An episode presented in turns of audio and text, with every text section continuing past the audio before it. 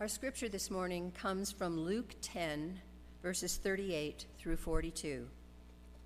Now, as they went on their way, he entered a certain village where a woman named Martha welcomed him into her home.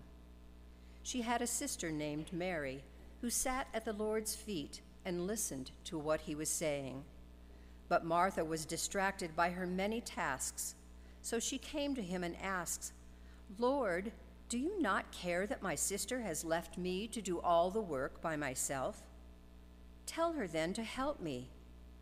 But the Lord answered, Martha, Martha, you are worried and distracted by many things.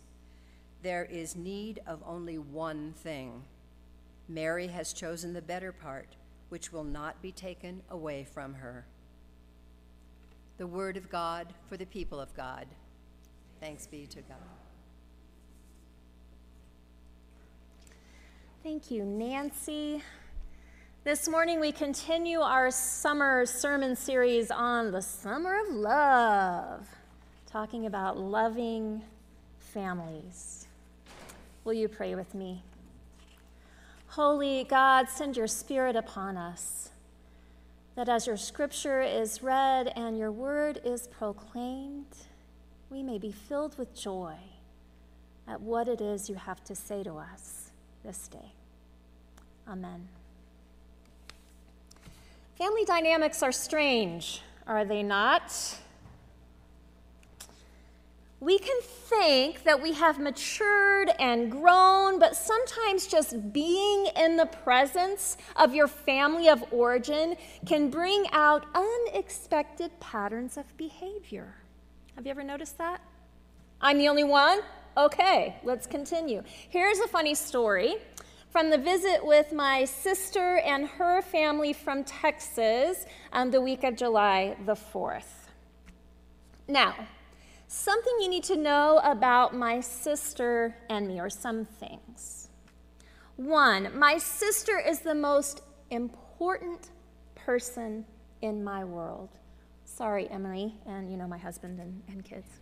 Just kidding. But growing up, like she was everything to me. I wanted to be like her, I wanted to grow up to be her.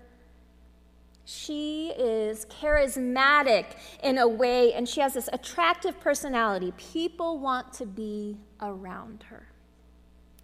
As for me, growing up, I had a deep sense of responsibility for other people's feelings. Anybody with me on that? If someone was upset, it was my job to make it all better. I was the peacemaker, I suppose. Now, no one assigned this role to me, and I'm sure there are lots of reasons why I felt this way, but I didn't I don't think it came out of any dysfunction I, in my family. I really think it just came from my own weird sense this somewhere in my mind that I really thought this was my task in life. And I mostly have gotten past that. Mostly. But as a kid, taking she, the most important person in my world, and my deep sense of responsibility for other people, if my sister was unhappy, I went into major overdrive. So, about a week and a half ago. All of the Dillon family, and then my sister and her family, were eight of us. We had been out to Elitch's for the day, a little fun on some rides, and left the park tired and hungry. Now, the Texas part of the family wanted to eat somewhere that they could not get in Lubbock. Like, we couldn't just go to Chili's, right? We had to find somewhere that gives an authentic Denver experience. And I was feeling a lot of pressure for that. I finally thought of a place that was kind of on the way home, not like way far away or across town, but when we got there, the wait was going to be 45 minutes to an hour. Now, this is in the evening after a full day at Elitch's. Immediately, the boys all said nope and started walking away. But my sister and her daughter kind of hung back and they were like, I mean, is that a long wait in Lubbock? We have to wait an hour all the time. And I said, Oh, oh, you want to wait? So I tried to catch up to the guys so that we could discuss this whole situation more. But by the time I got there, Cheryl and Harper, my sister and her niece, were right behind us. And this conversation ensued, and the people that wanted to leave originally started heading back to the restaurant. And there were lots of loud talking and, and hand gestures, and um, people turning in different directions and not knowing what was going on. And some people got frustrated, and other people were starting to get in cars. And I couldn't think of another single place in the whole world to go with this family that would be as good as this place. And I got pretty upset because other people were upset and I was unable to fix it. So I got in my car and grumbled to Jimbo the whole way to the next place how Cheryl had made everything difficult. Now, 10 minutes later, we were sitting in a different restaurant that was lovely and fun. And the minute that I got some food into me, I realized I had been just hangry and tired. And I turned to my sister to apologize. What for? She said. Well, I was mad at you. And she said, Oh, don't be sorry. I was a little mad too, that's not your fault. And we hugged and we cheersed each other with our cocktails, and we went on with a lovely, lovely evening. And that felt very healthy and adult of us. But it's not after easily slipping back into these weird old patterns of behavior.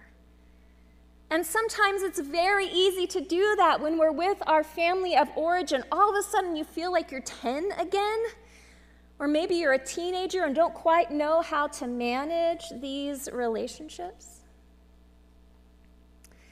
Rabbi Edwin Friedman, who wrote a book on family systems theory in churches and synagogues called Generation to Generation, calls this pull to past and familiar roles homeostasis or balance, which is the tendency of any set of relationships to strive perpetually in self corrective ways to preserve the organizing principles of its existence which is a fancy way of saying when you're back with your family, you sometimes have roles that maybe you don't live out in your other life, but you're kind of pulled into that because that's how things worked when you were growing up.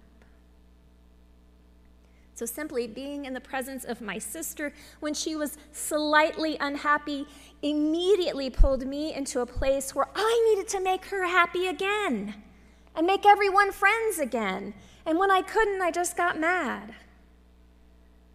That was always the role I put upon myself as a child. When anyone was unhappy, I tried to find a way again to homeostasis or to balance. I'm sure you have similar stories from interactions with your family of origin. And if you have siblings, Well, sometimes those dynamics can be very, very complex. We don't know a lot about Mary and Martha, about their relationship, about the ways that they grew up, or the roles that they held. The Gospel of John says that Lazarus is the brother of Martha and Mary, but in this particular story, it's only the sisters, Mary and Martha. And this particular story is only found in Luke. I think that Mary and Martha have gotten a bad rap throughout the years. Mary often seen as flighty and dreamy, and Martha seen as harsh and overfunctioning. And we could talk today about what role each sister plays in this story and maybe reinforce some of those stereotypical notions. Or maybe we should look at Jesus' words and surmise that Jesus is scolding Martha for being busy, he seemingly lifts up Mary as being the one that behaved in the right way, right? Doesn't it kind of sound like that? But, oh, is that my? No, you? I heard, I heard um, an alarm and I thought, is that, am I alarming? Okay, anyway, could be.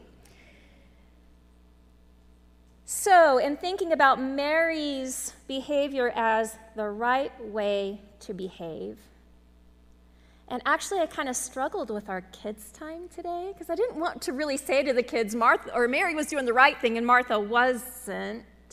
Not sure if I achieved that. But it doesn't really hold up, does it? This idea that Mary was behaving better than Martha because Jesus came as a servant leader and often worked hard to serve others, occasionally pushing himself and the disciples to exhaustion. So, while there's sometimes a sense from this story that acts of devotion, like Mary sitting at the feet of Jesus, are superior to acts of service, like Martha preparing dinner for a house full of guests. Maybe that's not really what's going on here. There's lots of distracting noises today. It's almost like they're happening for the sense of my sermon. What if instead of Jesus' words to Martha being a reprimand, they are words of comfort.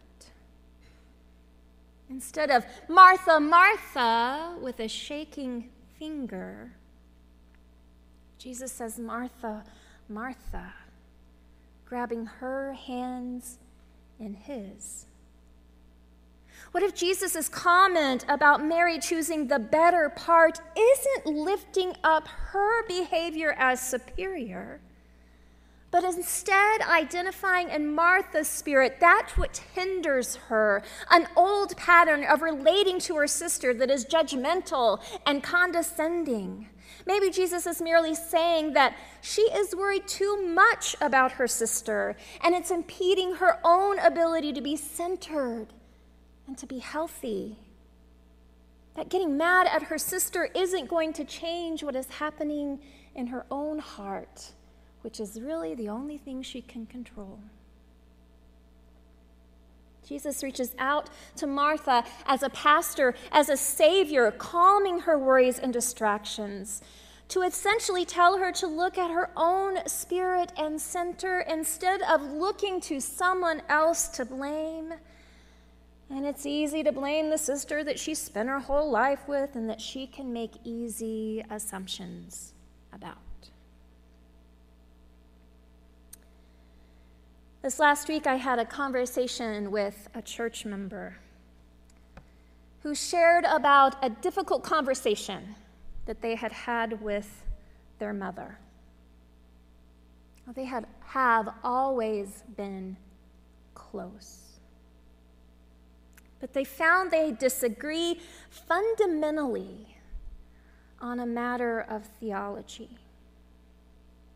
And their mother said something very unkind to them, and it hurt their feelings deeply. The church member wanted to know if it was possible for them to stick to their belief, but help their mother not be mad at them for believing it. As we talked, we agreed that actually, no, they had no control over their mother's happiness about this disagreement. And also that they would more than likely be unsuccessful in attempting to change their mother's mind. Till eventually they decided that they would have to accept the fact that their mother may never agree and would also have to accept their mother's unhappiness. The only thing that this person can control is their own spirit, their own center. and the love and grace that they can continue to offer to their mother, whether it's reciprocated or not. And I don't know about you, but I feel like that is a very important learning and understanding in these days. We live in a very divisive society, and it's really difficult when we learn that someone or we know that someone in our family is thinking something different than what we think or deeply believe, and all of a sudden that disagreement becomes a clashing and a way of departing from one another. We can easily slip back into ways of relating to one another, just assuming the worst of the other because of something that happened 50 years ago, or maybe 30, you know, or, or 10. Some of you are quite young. The only thing that we can control is what happens in our own spirits and centers and hearts. And that is exactly what Jesus encourages us to do. And it is not easy. But Jesus tenderly calls us by name Sandy. Sandy.